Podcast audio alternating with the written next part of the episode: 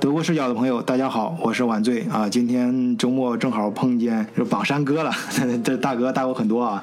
呃，榜山哥是刚退休啊，工作是整个工作生涯呢，就是主要是做城市规划。呃，正好前段时间榜山哥是去了一趟伦敦，啊，就是英国去游玩了一圈，回来之后说，哎呀，呃，晚醉，我们一定要做一期节目，然后好好讲一讲。哎，我说榜山哥你怎么这么激动啊？然后榜山哥就是因为他就是就是做城市规划的嘛，所以比较注重从啊，这个城市规划的角度，就是呃老百姓在城市里面生活舒服不舒服这个角度去观察、去思考啊。那么也有很多一些点呢，呃，确实是可能打动了或者刺激到这个榜山哥了。所以榜山哥今天要跟大家分享一下啊。好，榜山哥，你跟大家打个招呼。哎，各位听友好，哎，今天很高兴跟晚醉一起聊一下我在英国的比较肤浅的见闻吧。啊，比较谦虚啊，这宝山哥比较谦虚。啊，好，那么宝山哥，你你首先跟大家说一下，第一点就是您呃回来之后是哪一点刺刺激到你了，或者是让你感触最深的一点是什么？我就感觉最深的就是两个字，不同。嗯。这什么不同呢？与我原来大家旁人给我的，呃，大英帝国的印象啊，呃，有很大的落差。哦，这个落差不单只是我自己认为的落差，还有与这个呃欧洲的。几个主要国家的那个落差啊，我你这个比较深了，是和你头脑中那个英国的很大的落差不同啊，啊，您您您您原来想的呃这个伦敦英国应该是什么样的？在去之前。我想吧，这曾经都是日不落帝国第一强国，应该是在各方面都应应该比较强的吧。嗯，我就说从建筑啊、城市规划啊、人文啊、历史啊各方面。嗯嗯。对，这个是从这个历史书上，从一些教材上，还有就是从朋友的嘴里面感受的，应该是一个非常这个有帝国风范的这样一个地方哈。但实际上到了之后呢，却领略到了另外一种风情。对对对对，另外一种风情，不同的风情。啊，您您就是这么说吧，或者我们把这个再具体啊，就比如说您刚一下飞机，呃，到机场，然后下飞机到伦敦，然后在里面你肯定要坐车嘛，到你去的地方。然后是在这中间，你这这过程中啊，你感受就有有什么这样的一个切身的感受？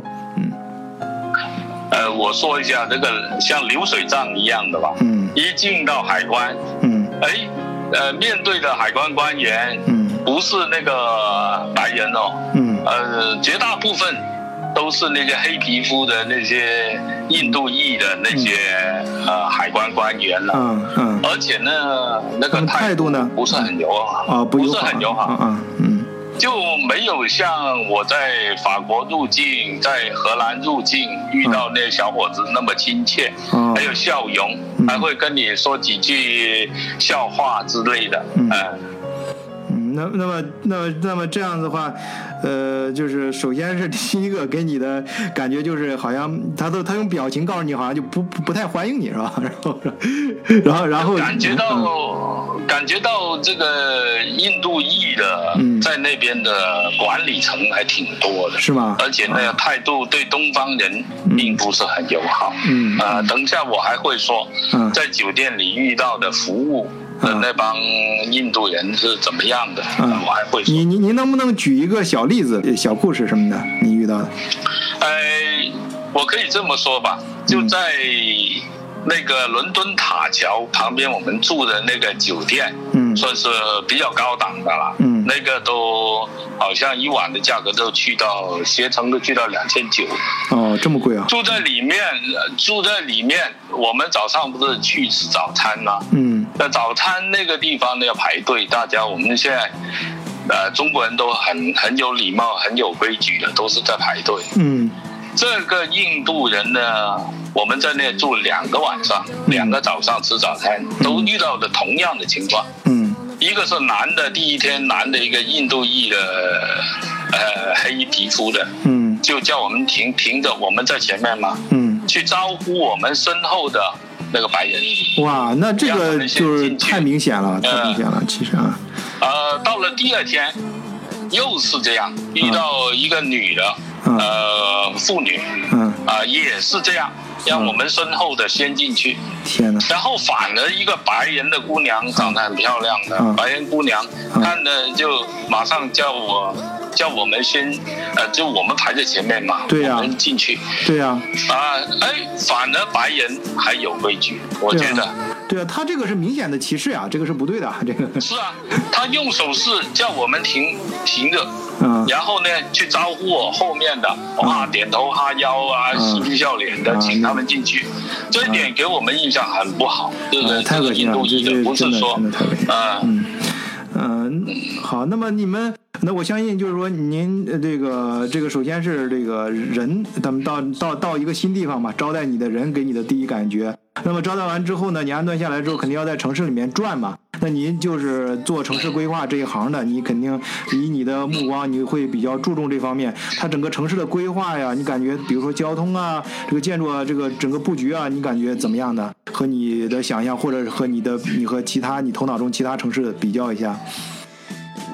呃，首先我因为也是短期间的逗留啊，不敢说是很全面的印象，但是说第一印象我就觉得，对于这个呃人行的交通跟车流的交通这规划上是有点问题的。嗯，比如说在欧洲其他的城市，大部分都是电控的人行过马路的红绿灯电控，而去到这个伦敦不是。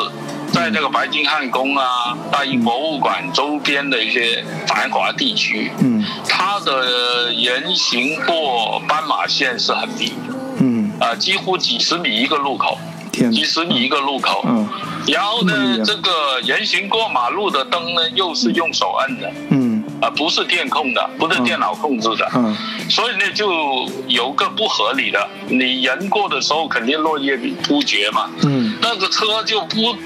不停的要停，呃，停下来，嗯，呃，去叫做礼让嘛，嗯，那就短短的，我们从白金汉宫到飞机场那么短的路，竟然走了两个半小时，嗯，所以呢，其中我们的司机也很恼火啊，嗯，看着这样子也两个半小时，两个手往前一伸，就骂那个英文出口啊，F 开头的，对，不是。呃，S 开头的。啊，S 开头更夸张，啊，P P 结尾的。啊，行行行，OK OK，那个就是说他这个就是他们他们自己就是伦敦自己的人也整天开车的，像这个他们也很恼火的，就是对。这个不满的啊，所以我所以啊，所以我前面是前面我介绍，我记得我有介绍专门介绍过伦敦市的市长，就新上就是以前的伦敦市市长，现在新选上来这个英国首相吧，呃呃叫那个约翰逊。他不是那个，他原来在呃做伦敦市市长的时候就有一个政绩，就是他提提倡大家骑单车。那那么呢，他当然他主要这是一个表现形式，其背后呢，他就是想整顿伦敦的交通，就是让大家生活的呃更便利一点啊。那再往前推呢，我们就是觉得那肯定是因为伦敦的交通太恶劣了嘛，太太太太不太好，情况太差了，所以他要去整顿嘛。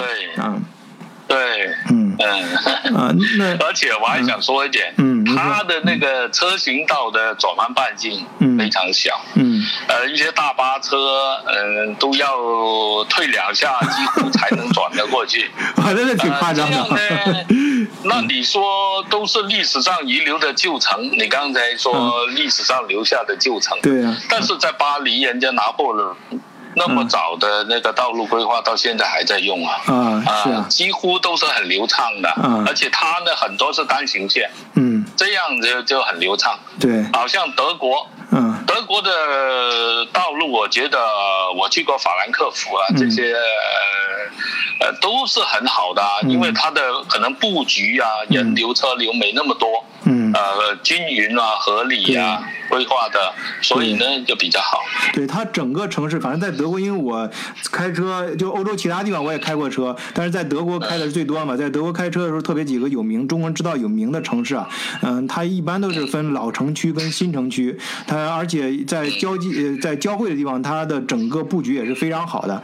呃，反正我个人最讨厌的是在慕尼黑，就即使是在我最讨厌的慕尼黑，也很就几乎我没有见。见到过哪个弯道是说车要退两下，然后才能拐过去，这个有点夸张了。但是它可能比如说它它原来的这个呃到，它可能是五岔口、六岔口，或者是斜十字口，就就是那种不是很规矩的，像中国很多城市是正正的那种口嘛。就但是它但是它你能感觉到它尽量它是在保存着原来这些城市老建筑的基础上，它会尽量的把规划的合理一些，起码让大家能用吧，让他开车能能开。只不过有时候有比较难开，但是像你说这个伦敦这种情况，呃，可能它的新城区和老城区，我想它的建设可能就结合的不是很好。但是呢，我们也走了新城区啊，啊，比如说它最宽的一条路，嗯，就是从威尔士到英格兰，嗯，呃，到伦敦，嗯，这条是唯一我我唯一走过的一条六六个车道的高速公路，嗯，呃。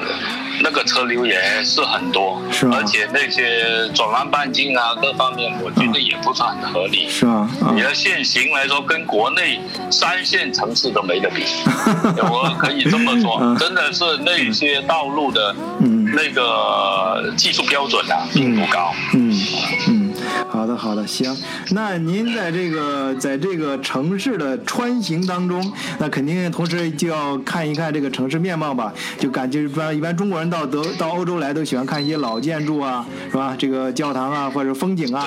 那您看这些东西的时候有什么印象呢？有什么感觉呢？嗯，我没想到，就是原来很多人跟我讲，你要看建筑要去伦敦看。嗯。结果我呢一去看，我看跟这个巴黎啊，跟德国啊这些建筑，应该说都有他们的元素在里面。嗯，啊，确实从英国很有代表性都看到了。嗯，呃，其他欧洲的主流的，嗯呃，建筑呃呃流派吧。嗯，呃，都看得到。嗯，但是呢。令我觉得有点反感的是什么呢？嗯，它呢可能特别往北面，苏格兰就是呃那个叫做都柏林啊，嗯，呃比尔法斯特啊这些，由于都是比较新的一些建筑吧，嗯，它的那个呢都是在欧洲的。主要的流派的基础上，加上了很多浮华的东西。浮华的，我可以这浮华的，我可以这么说吧。没必要的一些阁楼啊，一些雕呃雕塑啊、装饰啊，搞得太过，嗯，太过浮华，是啊，就变成呢有点五不像。我觉得他自己按那个名叫新古典主义。新古典主义。我觉得，哎，我觉得是把。原来人家巴洛克的风格，嗯，已经玩坏了啊，玩坏，把它玩坏了。啊！给我，而且用的材料也有问题啊，大部分比尔法斯特，嗯，用的都是那个呃比较细纹理的花岗岩，嗯，所以颜色就比较黑的，嗯，比较黑的话，又加上那么多的东西呢。给我想起了我们广东四会有个碉楼，因为很多华侨回来建的那个碉楼。嗯，还有呢，就北京圆明园被炸塌的那个大水法。嗯，那些东西，还有，嗯，就是我们国内现在各地在建的那豪华的墓园。嗯，那令人有点，这个我自己的感官来说不是很。嗯，就是就是有一感觉有一点，呃，我我我大致能够想象出来，您说那个风格就是他他觉得就是代表一些古典性的东西，就硬往里堆，硬往里塞，而色调呢又没有注意到整个色调的表现出来的整体的感觉也没表现，就感觉到又密又难看，就是不是那种，他他不就不太像。表达的很好。啊，就是它不像洛可可，你们你们要假如说洛可可那种很密，但是很精致，然后有些你要洛可可的话，就感觉比较密，但是很精致，很优美，有些线条它会考虑到整体的风格啊，而特别有些色调，洛可可的话，你看它色调也是做的非常好的，有有很很高雅的那种色色色色调，通常会，但是这个但是您说这种感觉就是感觉就是就让我那个巴洛克给玩玩坏了，就是巴洛克玩到后面了。开始呃所谓的新古典主义往后又往里面塞东西，塞塞进去之后，整个又又没又没弄好，结果就就就搞成另外一种呃，就效果效果达到适得其反了啊，是这种。对啊，嗯嗯，就是？我也觉得呢，你呃已经失去了我们像巴黎呀，嗯，还有那科隆大教堂啊这种哥特建筑一些古朴的东西失去了，嗯。反而增加了很多一些现代的一些太夸张的一些线条，堆积了很多的其他的东西。我们反正搞建筑的，我觉得是很不满意。嗯嗯。另外，我还想再讲讲泰晤士河吧。啊，好的。呃，泰晤 泰晤士河嗯跟这个塞纳河还有莱茵河的比较。啊。你你你这三条河，这个抓的非常准呐！这三条河，那个这个这个找的非常到位啊！这三条河啊，好，您继续说，继续说。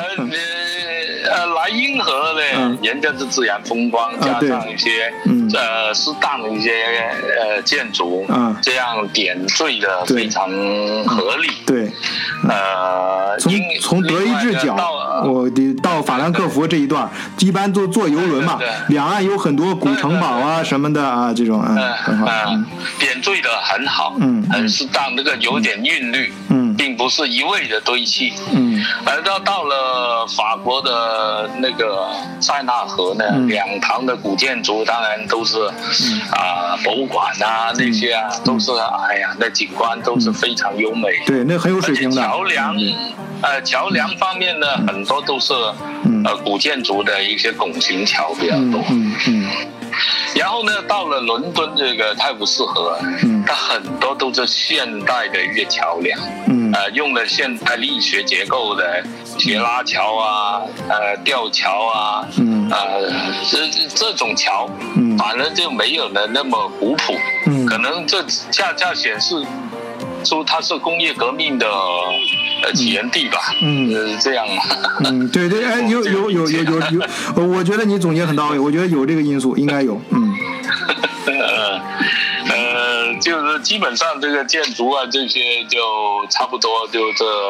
呃，我想最后还想问，会不会给你节目时间拖延的太久？啊，没事没事，你随便聊，我们这个不是直播，啊、可以到后面可以剪辑啊。哎，从人这方面接触的人方面来说呢，就嗯，我觉得呢，苏格兰人还比较淳朴一点。嗯。苏格兰人比较淳朴，嗯，呃，有点像我在德国旅游的时候遇到了巴伐利亚的那些人，嗯，哇，那些一对夫妇看到我们站在美景面前，呃，我他很怕我们没拍，没拍到他的美景啊，嗯，他的很主动的说帮我们拍照，那种真诚啊，嗯，真的能感觉到哈，呃，感动你的，嗯，然后拍完。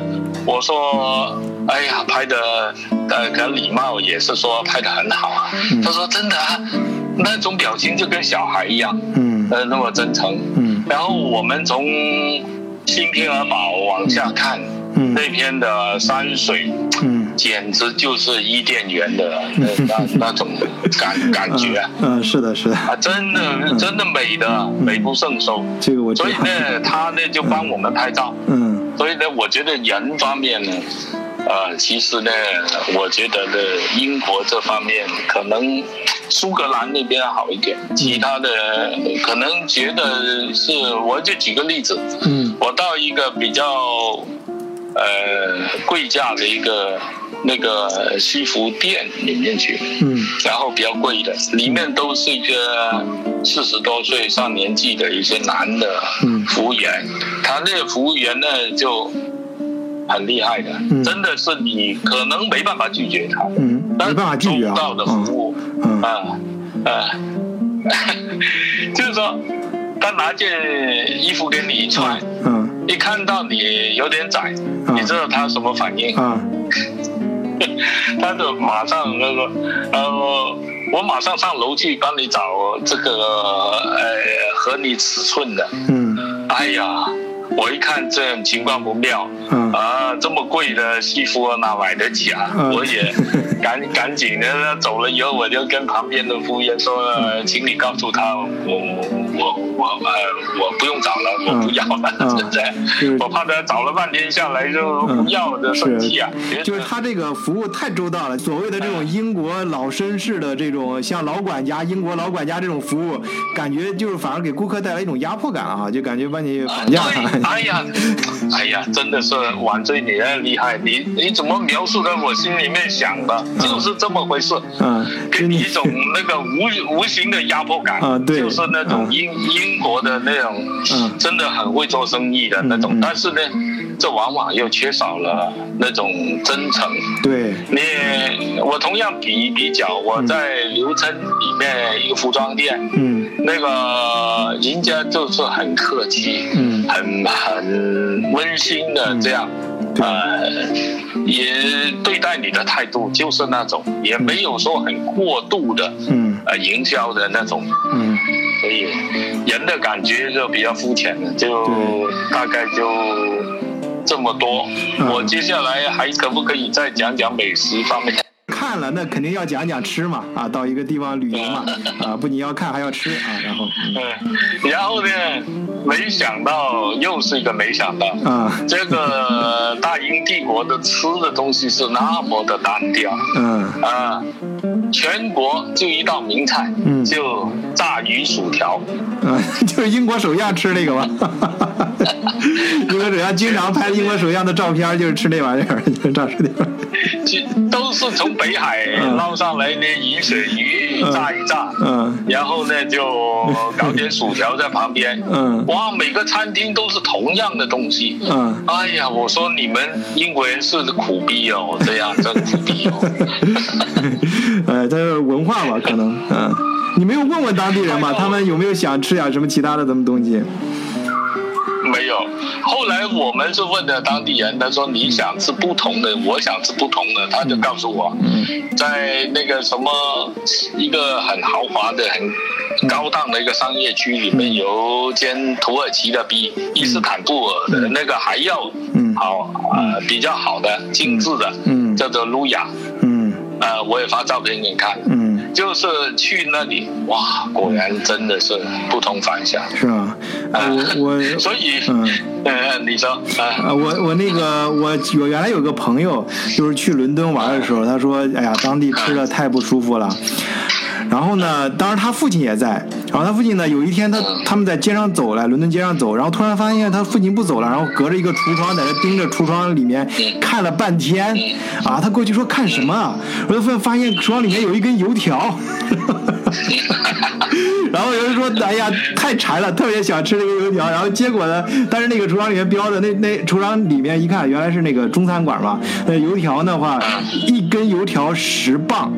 哎呀，当时他们斗争了很长时间，觉得还是不要吃了，太贵了。有好东西太贵。嗯。哎，你讲起中餐馆，嗯，我又去了中国城。嗯。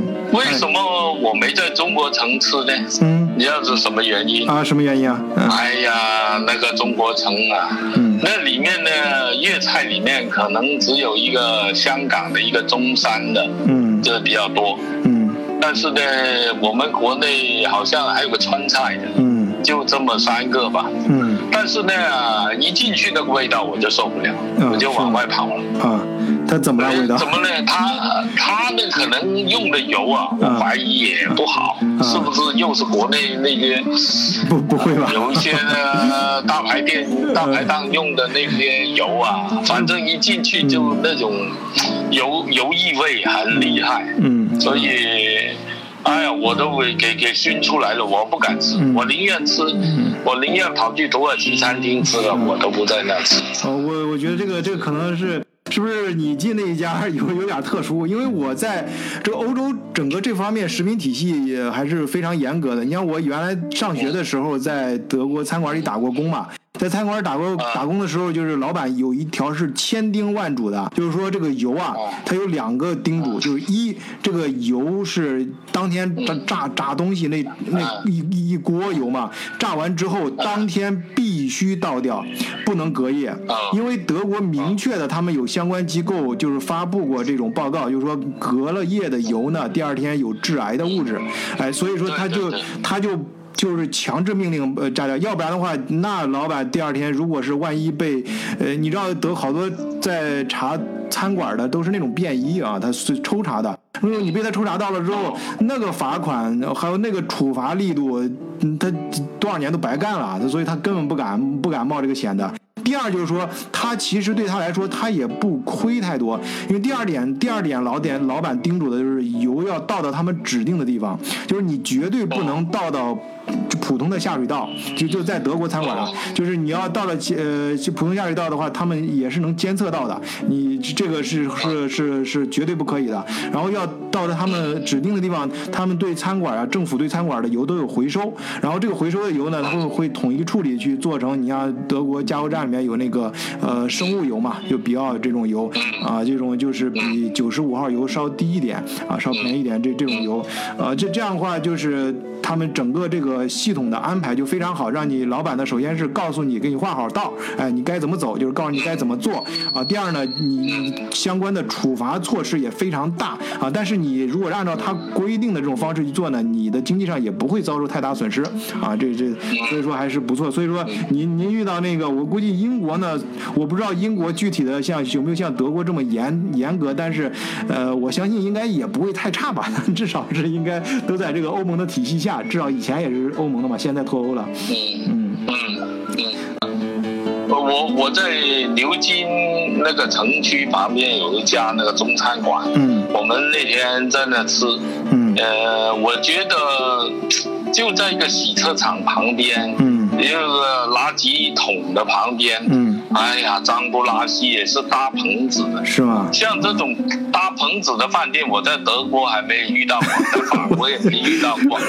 顶多有那个咖啡馆，咖啡馆是在是啊，在那个棚子下面那种。呃，是啊，你你看，我觉得。并不像他们所说的那样，我反正我觉得那个就餐环境不怎么样，而且又狭窄，一进去就一股味道。嗯，啊，你好像我在那个法兰克福那天到一个，人家带我到个很地道的一个吃那个猪肘子的那个咸猪手的那个。呃，半下沉的地窖里面那个餐厅说很有名的啊，猪呃猪慕尼黑猪肘，或者是它每个城市当地猪肘，它跟那个咸猪手不一样，那是两个概念啊，不 这个词儿不一样了，不一样的那个，它它是这个是德国比较有名的，就首先是慕尼黑猪肘很有名，然后它就讲究皮儿烤的非常娇嫩，然后里面的肉很香啊，它然后有的地方你像柏林那边呢，它就是煮出来的啊炖。出来的。这个每个每个城市，它他们这个猪猪手的这个就是猪，就咱们的说那个猪蹄膀，这个做法是不一样的，但是都都还不错啊，我觉得啊，都有各个的风味。我觉得挺好吃啊，嗯，它那个是很好吃啊，嗯，特别配上那个酸菜跟那个土豆球，还有那个熟泥啊，啊对，都很好吃的，嗯，我觉得挺好的。对，那个啊那个土豆好，总的我，嗯，是的，嗯，这我我这样总结一下吧，最后我自己感官可能不对啊，但是我总。结一下吧，我总感觉到英国对于欧洲来说，它样样都有一点，嗯，但是我觉得它的风景就不如瑞士，嗯，人文历史又不如法国，嗯，制造工业整洁啊这些啊又不如德国，嗯，我觉得它有点有点挤不像的样子，嗯，而且给人感觉 还特别密集 是吧？特别密集。特别密什么事？因为它伦敦，呃，它的建筑还有它的这个，对啊，呃，其他方面的安排，人文的感受啊，这个。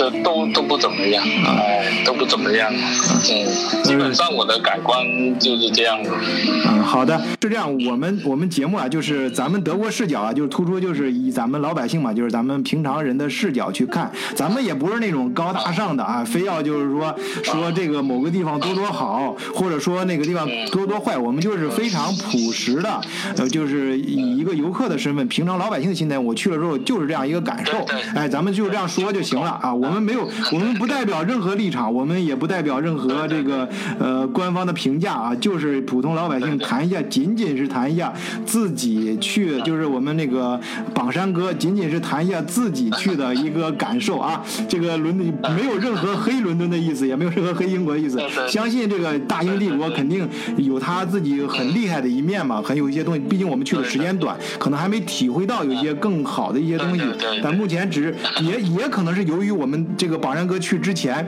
啊，关于这个媒体上呀，还有朋友介绍啊，其他方面给的印象太好了，然后结果去了之后造成了这种反差，可能实际上如果呃以平常心去的话，可能也没有这么糟，但是不管怎么说吧，这是一个现在跟大家介绍伙的，跟大家伙介绍的啊，这是一个真实的感受啊，我们咱们节目就突出一个真实两个字啊。